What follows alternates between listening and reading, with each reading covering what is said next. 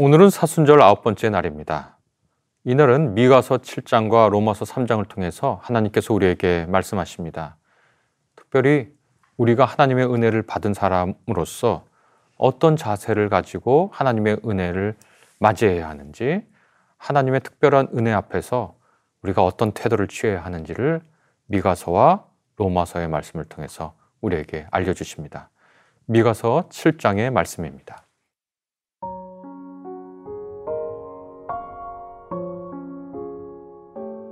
주와 같은 신이 어디 있으리이까?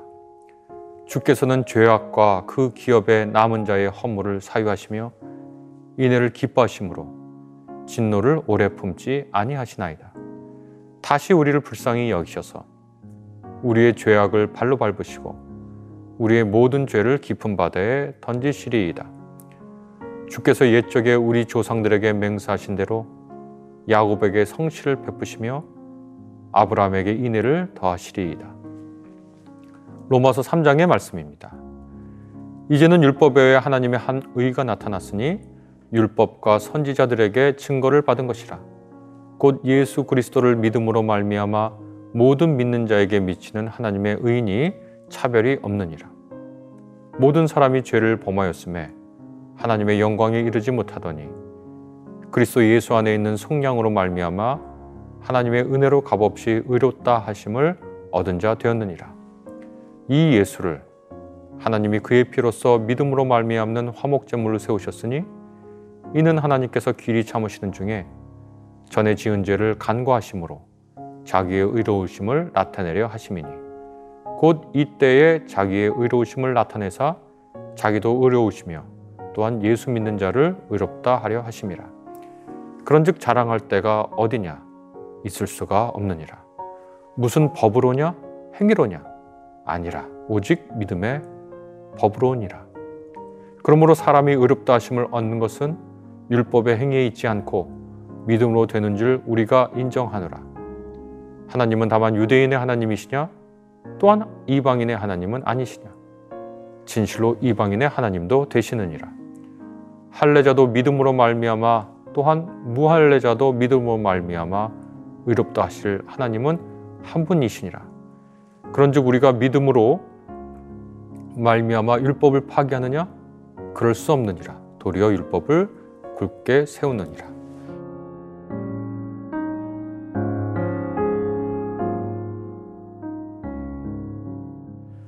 오늘 미가서 그리고 로마서의 말씀은 우리에게 하나님의 은혜가 얼마나 풍성한지 그리고 우리가 그 앞에서 어떤 자세를 취해야 하는지를 알려주고 있습니다.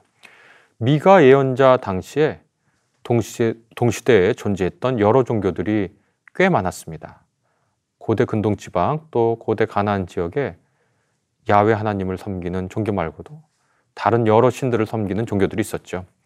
그러나 미가 예언자는 이스라엘의 하나님인 야외 하나님이 다른 종교나 민족의 신과는 완전히 다른 분임을 고백합니다. 크게 두 가지 점에서 그렇다고 미가서 7장은 우리에게 알려주고 있는데요. 첫째는 그분의 능력이고요. 둘째는 하나님의 성품입니다. 그래서 미가선 예언자는 주와 같은 신이 어디 있으리까라고 감탄 섞인 수사 의문문으로 청중에게 질문하고 있습니다. 어느 누구도 그와 같은 분이 없다는 말이죠. 미가라고 하는 그 이름 뜻 자체가 주와 같은 분이 누구인가라는 뜻이, 뜻이니까 자기 이름을 엮은 재치 있는 말이기도 하지요. 사실 미가 예언자는 3장 12절 같은 곳에서 무시무시한 예언을 하기도 했습니다. 이렇게 예언되어 있습니다. 이러므로 너희로 말미암아 시온은 갈아엎은 밭이 되고 예루살렘은 무더기가 되고 성전에 사는 수풀이 높은 곳이 되리라. 하나님을 배반한 사람들이 겪을 무시무시한 재앙, 그것을 예언한 것이지요. 그때의 하나님은 능력으로 정의를 실행하는 누구도 그분의 올바름과 견줄 수 없는 분으로 등장합니다. 그러나 이스라엘 백성들이 포로 생활을 통해 죄의 대가를 치르자 하나님은 그 속히 그분의 자비를 꺼내듭니다. 완전히 사라져야 할 사람들인데도 하나님은 그들을 용서하시고 진노를 푸십니다. 바보 같고 연약하고 어처구니 없이 사는 그들을 불쌍히 여기십니다. 하나님 자신과 그들 사이를 가로막는 인간의 죄를 깊은 바다에 던져 찾을 수 없도록 하십니다. 이것은 그분이 오래전 이스라엘 조상에게 하신 약속을 소중히 여기시고 성실히 준수하시는 모습을 보여주시지요. 우리가 성경을 보면 늘 이 주제가 아주 반복적으로 되어 있는데요. 아까도 말씀드린 것처럼 이것이 고대 근동의 다른 신들과는 달리 하나님이 보여주시는 그분의 성품의 아주 특별한 독특성입니다. 그들이 죄를 지면 그 죄에 대한 대가를 치르게 하십니다. 아, 그것은 외부 사람들이 주는 심판일 수도 있고요. 죄를 짓는다는 것은 악행을 하는 것이기 때문에 악행을 하는 사람들은 악행으로 가득한 사회는 서로 서로가 악을 주고받을 수밖에 없고 그래서 고통스러울 수밖에 없거든요.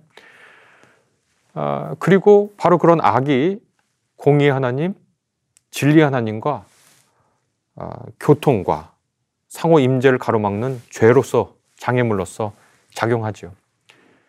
그런데 하나님께서는 친히 그 죄악을 없애시고 다시 그 미련하고 바보 같고 늘 멍청한 사람들, 자신의 백성이라고 생각하셔서 다시 되돌이키고 되살리신다는 거죠.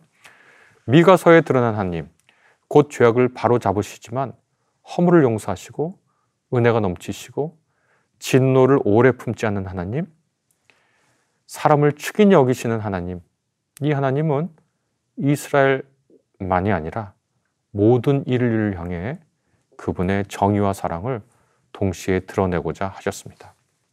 로마서 3장에 바로 이러한 이야기가 있습니다.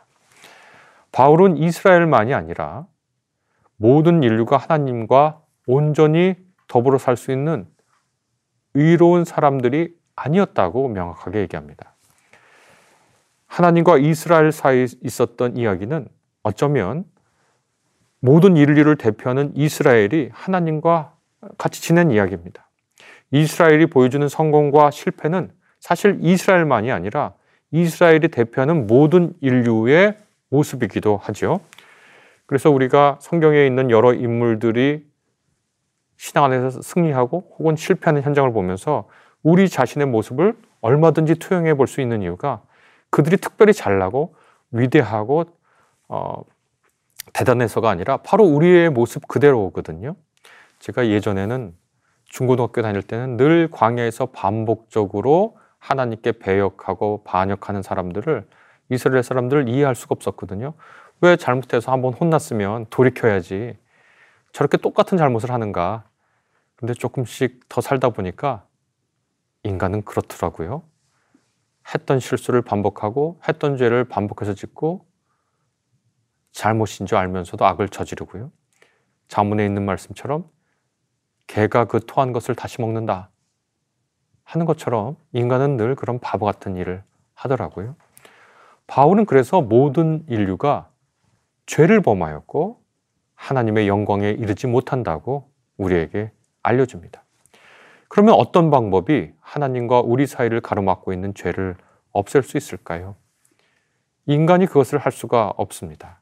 그래서 하나님께서 이 일을 먼저 주도적으로 하십니다. 아까 미가서의 표현에 따르면 하나님께서 이스라엘이 지은 죄를 바다에 던져버리시겠다. 발로 밟아버리시겠다. 그러니까 죄가 일종의 허들처럼 장막처럼 사람과 인간 사이, 하나님과 인간 사이를 가로막고 있는데 그것을 밟아버리시거나 그것을 들어서 바다에 던져버리겠다. 이렇게 말씀하시는데 늘 우리가 돌이키기 전에 하나님께서 먼저 장벽을 없애시는 그 사랑의 하나님을 우리가 보고 있습니다. 부모하고 자식하고 사이가 틀어지면 대부분의 경우는 부모가 틀어진 관계를 회복하려고 손을 내밀죠. 부모도 사람인데 자존심이 없을 수 있겠습니까?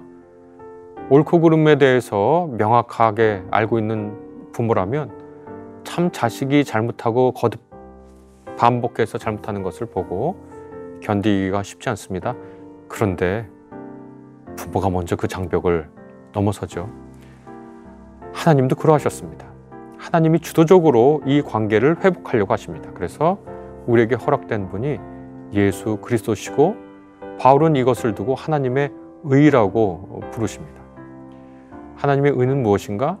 그분의 백성을 구원하겠다고 말씀하신 그분의 신실하심을 뜻합니다. 이제 하나님께서는 그리스도를 통해서 새로운 백성을 창조하려고 하십니다.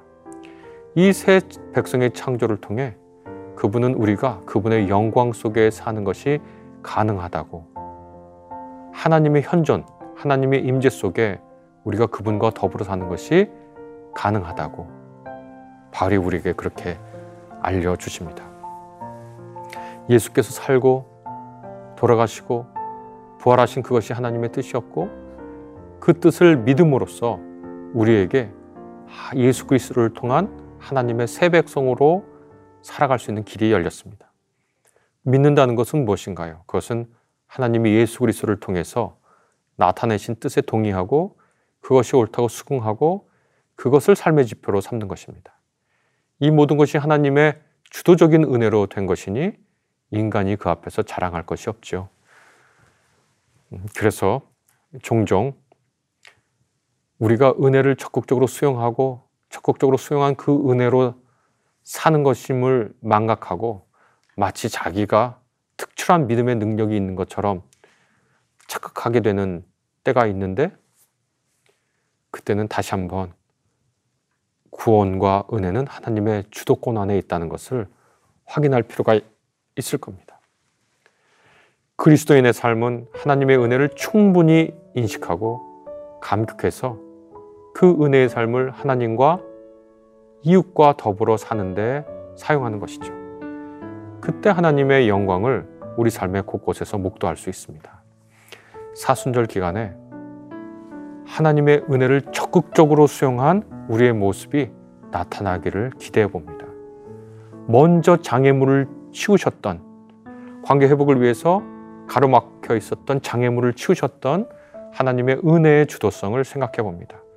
그리고 우리가 감사하면서 혹시 우리가 쌓은 장벽이 있다면 우리가 먼저 허물어 버릴 수 있는 은혜의 능력이 있었으면 너무나 좋겠습니다. 우리 같이 기도하겠습니다.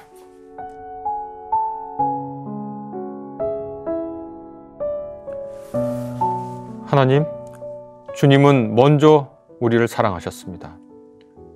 우리보다 먼저 주님은 우리를 사랑하시고 우리를 고이셨습니다. 주님은 우리를 완전히 충분히 사랑하십니다. 우리를 정의로 살피시고 용서로 우리를 살리셨고 불쌍히 여기셔서 그 눈길로 우리를 보아주십니다. 예수 그리스도를 통해 우리를 얽어맨 죄와 죽음의 세력에서 해방시켜 주셨습니다. 우리가 이 은혜를 충분히 알고 깨닫고 느끼고 찬양하고 감사하게 도와주십시오. 은혜를 만끽한 사람처럼 우리도 살게 해 주옵소서. 겸손하게 하시고 사랑 받았으니 사랑하게 하시고 용서 받았으니 용서하게 하시고 주님의 진리가 무엇인지 알았으니 그 진리가 우리 삶에서 나타나서 하나님과 함께하는 삶을 살도록 주님 우리를 도와주옵소서 예수님의 이름으로 감사하며 기도합니다. 아멘.